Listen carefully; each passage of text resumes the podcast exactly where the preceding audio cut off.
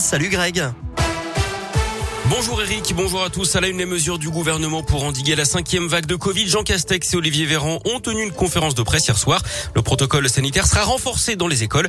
Il passe au niveau 3 à partir de jeudi. Le port du masque sera de nouveau obligatoire à l'extérieur. Il l'était déjà en intérieur.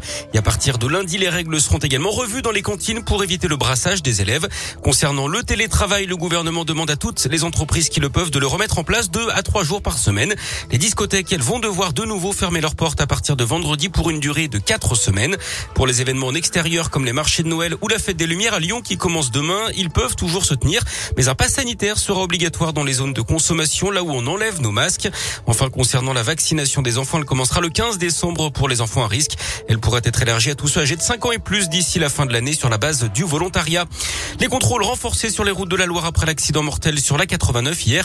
2 personnes tuées dans une collision entre un poids lourd et une voiture à Saint-Julien-d'Aude. Tous les axes du département sont concernés par la multiplication de ces contrôles. 28 tués déjà sur les routes du département depuis le début de l'année.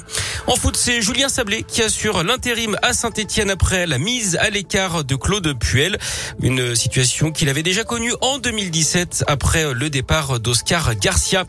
Un mot de la météo avec des éclaircies ce matin dans la région. Attendez 4 à 5 degrés ce matin.